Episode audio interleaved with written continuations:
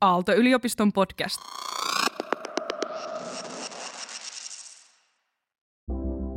Joskus lomassa voi ollakin riskinä se, että sen tunkee vaan täyteen kaikenlaisia menoja ja sitten se loma kuluu siinä, että juoksee menosta seuraavaan.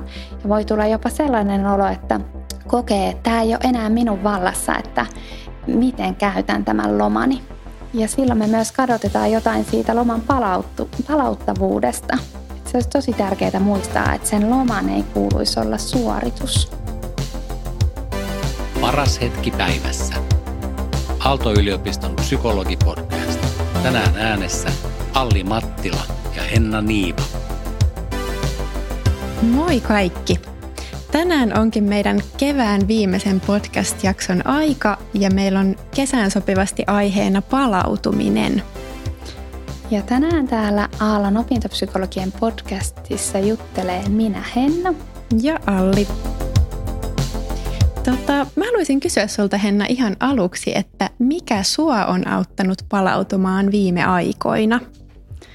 No nyt kun on ollut näin ihanat kesäilmat, niin se on kyllä tehnyt palautumisen paljon helpommaksi. Että on tehnyt mieli viettää paljon aikaa ulkona ja, ja esimerkiksi kahvitaukojen pitäminen parvekkeella on kyllä, kyllä tota, auttanut palautumaan. Kuulostaa ihanalta parvekekahvit. Mäkin olen yrittänyt olla aika paljon ulkona ja meillä on nyt tuolla taloyhtiön pihan perällä semmoisia istutuslaatikoita, niin semmoinen pienimuotoinen puutarhurointi on ollut mun tota palautumiskeino viime aikoina, että on istuttanut sinne erilaisia kasveja ja niiden jännittäminen ja odottaminen on jotenkin innostavaa ja palauttavaa.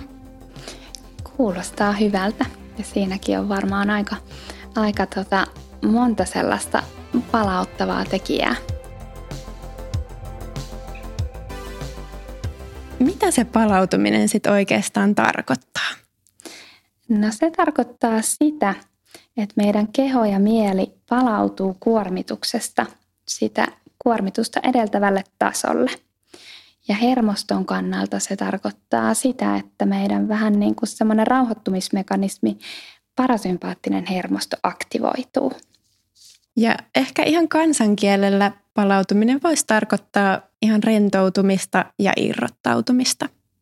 Ja me tosiaan valittiin tämä aihe sen takia, koska nyt ollaan kesässä.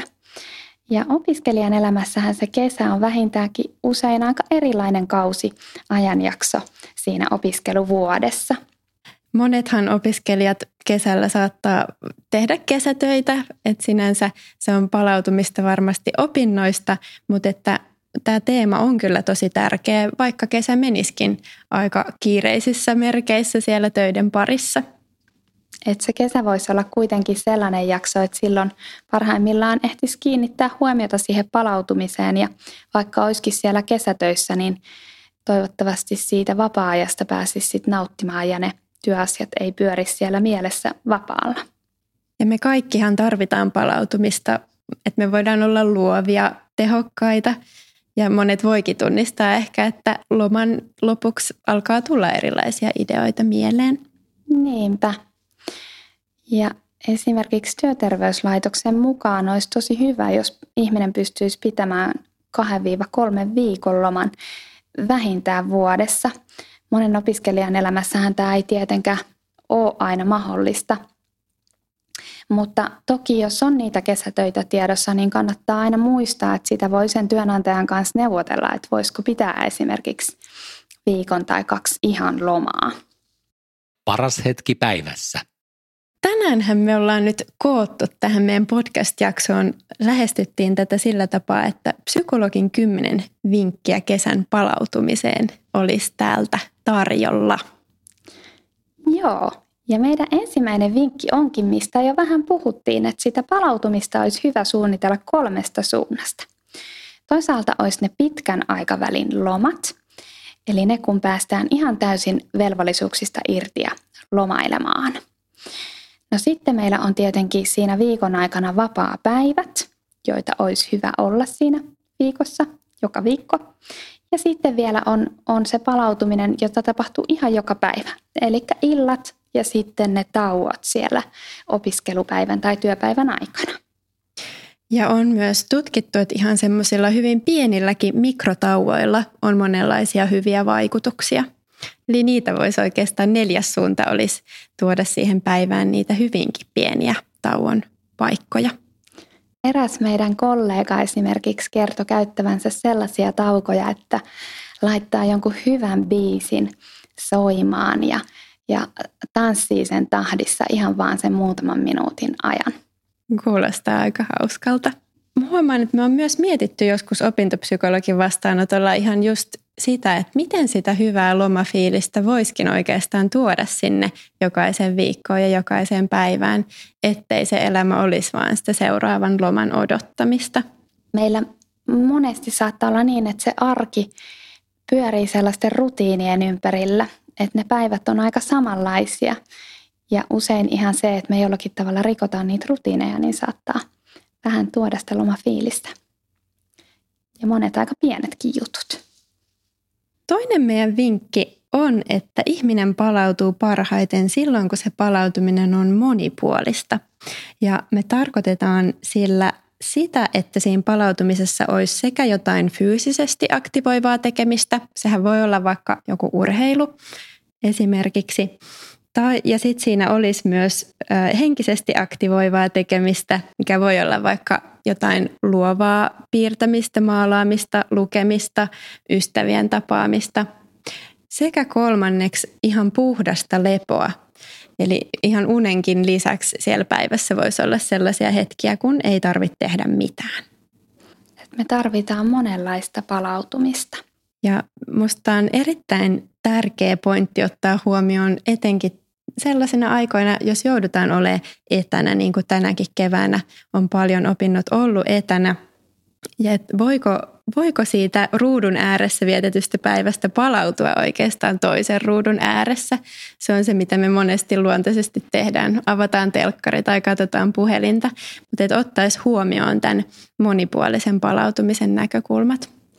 Toi on kyllä ihan tosi hyvä kysymys, että että kuitenkin kun se palautuminen parhaimmillaan, sen pitäisi olla jotain erilaista kuin se, mitä me tehdään ää, tavallaan opinnoissa tai työksemme, niin, niin se, että me toistetaankin oikeastaan samaa, vaikka toki sisältö on erilaista, niin ei välttämättä ole se paras palautumisen keino. Mutta myöskin meidän kolmas palautumisvinkki, eli irrottautuminen, on jotain, mikä, mikä tota, voi olla jonkin verran hankalampaa nyt korona-aikana kuin mitä mitä sitten ehkä ennen tätä korona-aikaa. Eli mielen palautumisen kannalta olisi hirveän tärkeää, että pystyy välillä unohtamaan ne velvollisuudet, ajattelemaan jotain ihan muuta kuin niitä opintoja. Ja kyllähän se tosiaan, kun mietitään niitä kesätöitä, niin kyllähän kesä, kesätyöt voi palauttaa opin, opiskelusta ja opiskelu voi palauttaa taas töistä. Että sekin on ihan hyvä näkökulma. Parhaimmillaan ne voi tuoda tavallaan tasapainottaa toisiaan. No neljäs vinkki on se, että mieltä palauttaa myös uusien ja erilaisten asioiden tekeminen tai se, että me otetaan joku uusi taito haltuun. Tuleeko sulla Henna tästä mieleen jotain, jotain semmoista viimeaikaista kokemusta? No tästä on nyt jo jonkin aikaa, mutta ensimmäinen mitä tuli mieleen niin oli, että kokeilin ää, serra, sellaista lajia kuin rengastrapetsi. Wow. joka oli kyllä aika hauskaa ja, ja innostavaa ja siinä pääsi vähän näkemään sitä edistymistä, mikä oli kyllä tosi kivaa. Kuulostaa hei tosi hienolta.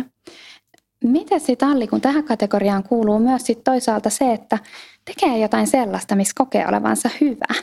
No ehkä mulla on viime aikoina tuommoinen niin neulomisharrastus on myös nostanut päätään ja musta siinä tuntuu, että se homma sujuu ja mä otan haltuun myös uudenlaisia tekniikoita ja uudenlaisia neulemalleja, niin se on ehkä menisi tohon kategoriaan.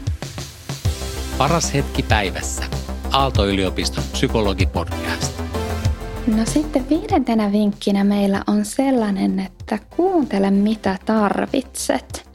Tämä onkin ehkä yksi yksi tosi oleellisia ja tärkeitä asioita tässä palautumisessa, koska riippuen vähän siitä, että, että minkälaisia meidän edelliset viikot on ollut, niin se voi vaihdella, että minkälaista palautumista me oikein sillä hetkellä tarvitaan.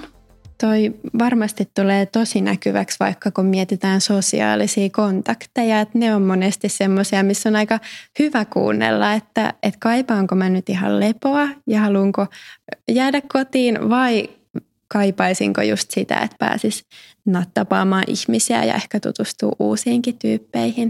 Että mikä se on se, kumpi palauttaa ja kumpi ehkä siinä hetkessä tuntuu, että vie meidän voimavaroja.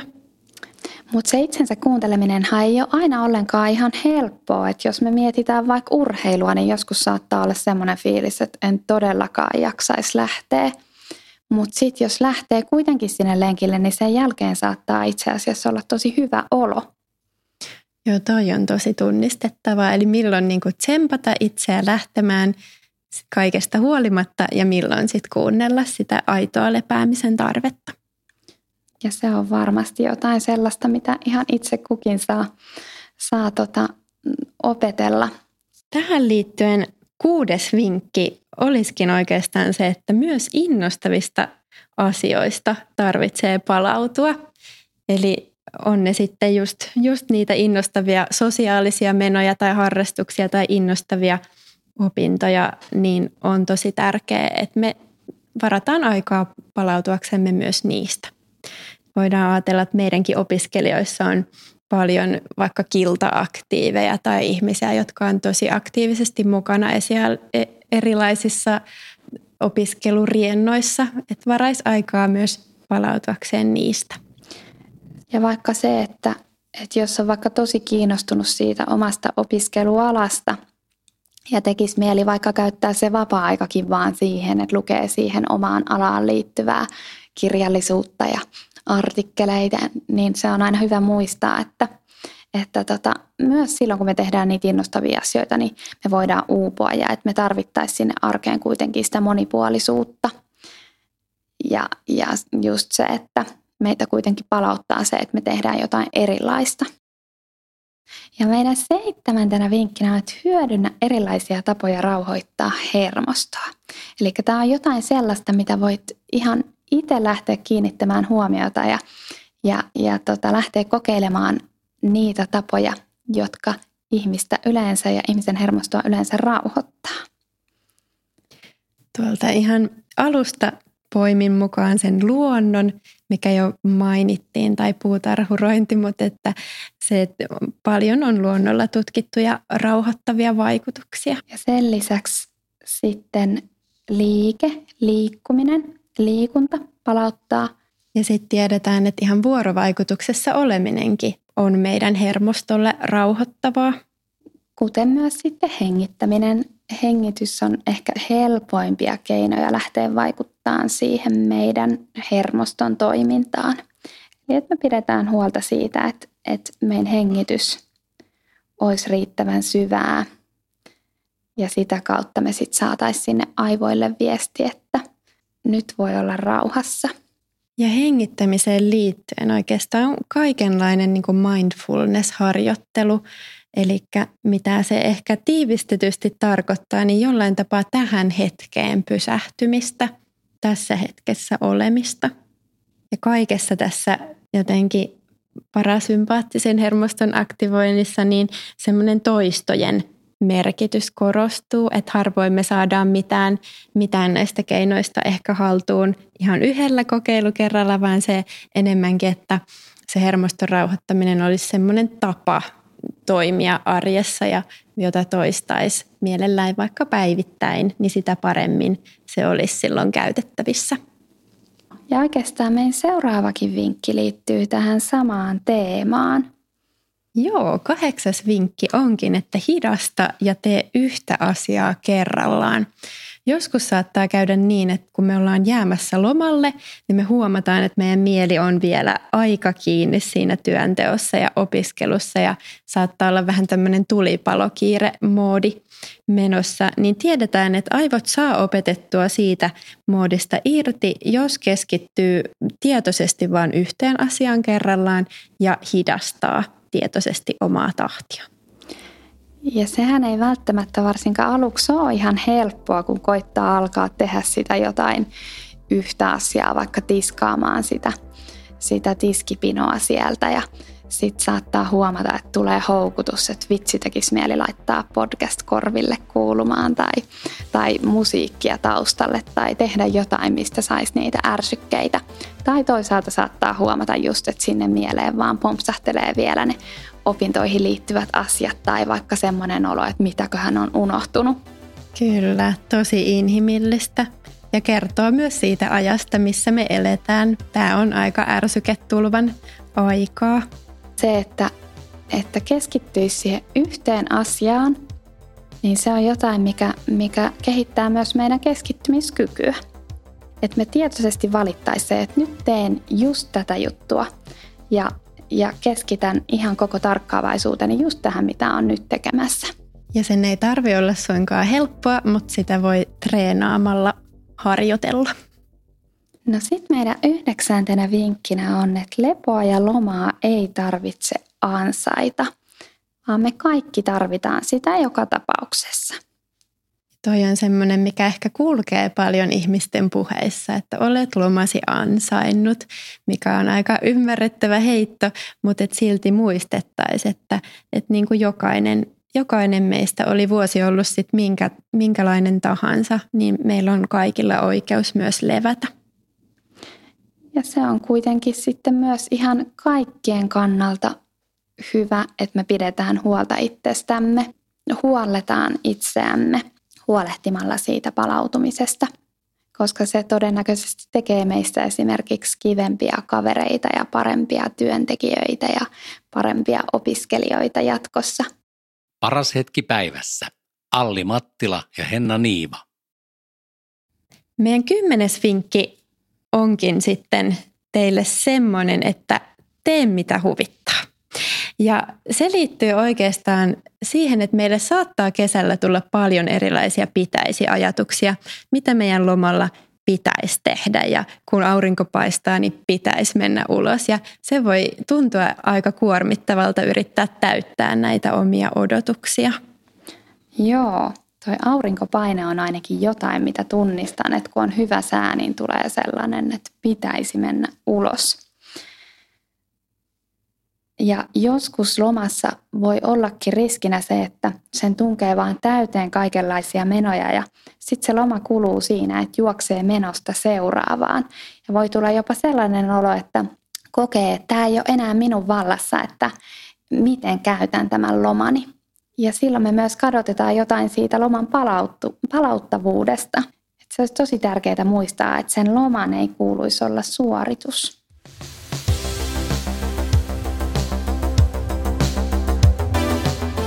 Joo, mutta me voitaisiin vielä tähän loppuun tiivistää, että mitkä ne nyt sitten olikaan, mitä, mitä siinä omassa lomassa ja palautumissa ja kesässä, vaikka lomaa ei olisikaan, niin olisi hyvä muistaa. Ja ensimmäinen olisi se, että huolehdi palautumista joka päivä. Toinen olisi palaudu monipuolisesti. Kolmas, unohda ja irrottaudu velvollisuuksista. Neljäs, kokeile jotain uutta. Viides, kuuntele mitä tarvitset. Kuudes, muista, että innostavatkin asiat uuvuttavat. Seitsemäs vinkki, hyödynnä hermostoa.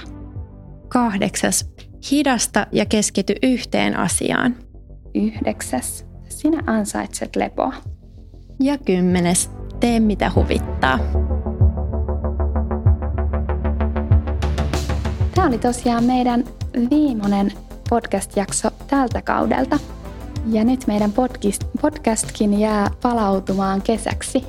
Me halutaan toivottaa kaikille teille oikein hyvää ja palauttavaa kesää. Oikein ihanaa kesää kaikille.